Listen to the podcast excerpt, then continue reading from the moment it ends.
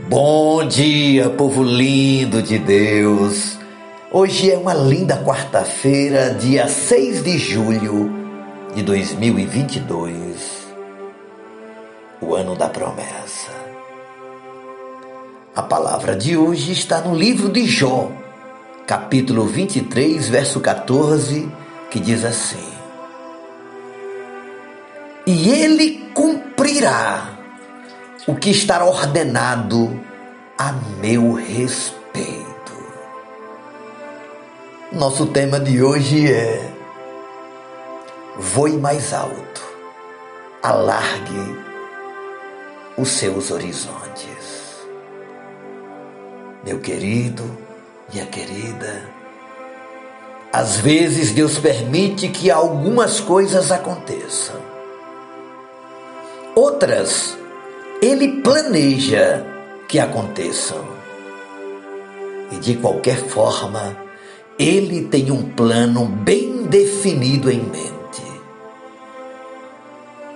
Em meio a uma tremenda luta, a uma crise, foi que Jó disse que ele cumprirá o que está ordenado a meu respeito. Quando você descobre que Deus tem algo ordenado sobre você, isso muda o seu ponto de vista. É como voar alto. No solo, nossa visão é limitada.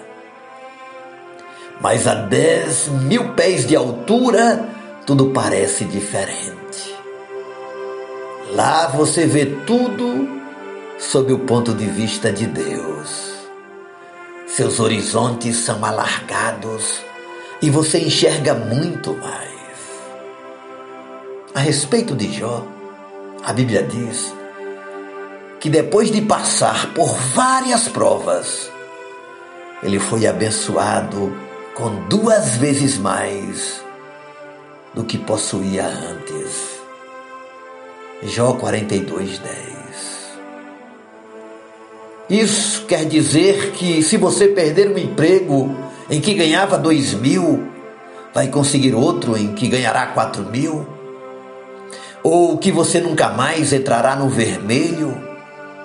Ou que seu carro nunca mais quebrará? E você nunca mais terá qualquer problema de saúde? Não, não se trata disso. Na verdade, Deus costuma recompensar nossa fé com coisas que o dinheiro não pode comprar, como relacionamentos, alegria, caráter, paz, um renovado senso de propósito, proteção do perigo, favor, uma compreensão mais clara, mais compaixão e intimidade com Ele. Quanto vale cada uma dessas recompensas? Aqui vão três pensamentos para você guardar no dia de hoje. Primeiro, Deus quer que você confie nele, seja qual for a circunstância. Segundo, Deus espera que você assuma suas responsabilidades. E terceiro, para abençoá-lo, ele age constantemente de uma forma que nem sempre conseguimos entender ou explicar. Mas o desafio é voar mais alto, é alargar as suas fronteiras, os seus horizontes, é entender que o fim de tudo isso não é o seu fracasso, não é a sua derrota, mas é uma recompensa daquele que tem um propósito ordenado ao teu respeito e a meu respeito. Ele cumprirá o que está ordenado a meu respeito. Aleluia. Oremos ao Pai. Bendito seja o teu nome, Senhor. Que palavra tremenda Jó recebeu. E que convicção em meio ao caos, às perdas, à dor, à solidão, à sua doença. Jó não perdeu a sua convicção, a sua confiança. Ele bem sabia que havia um propósito ordenado a respeito da vida dele.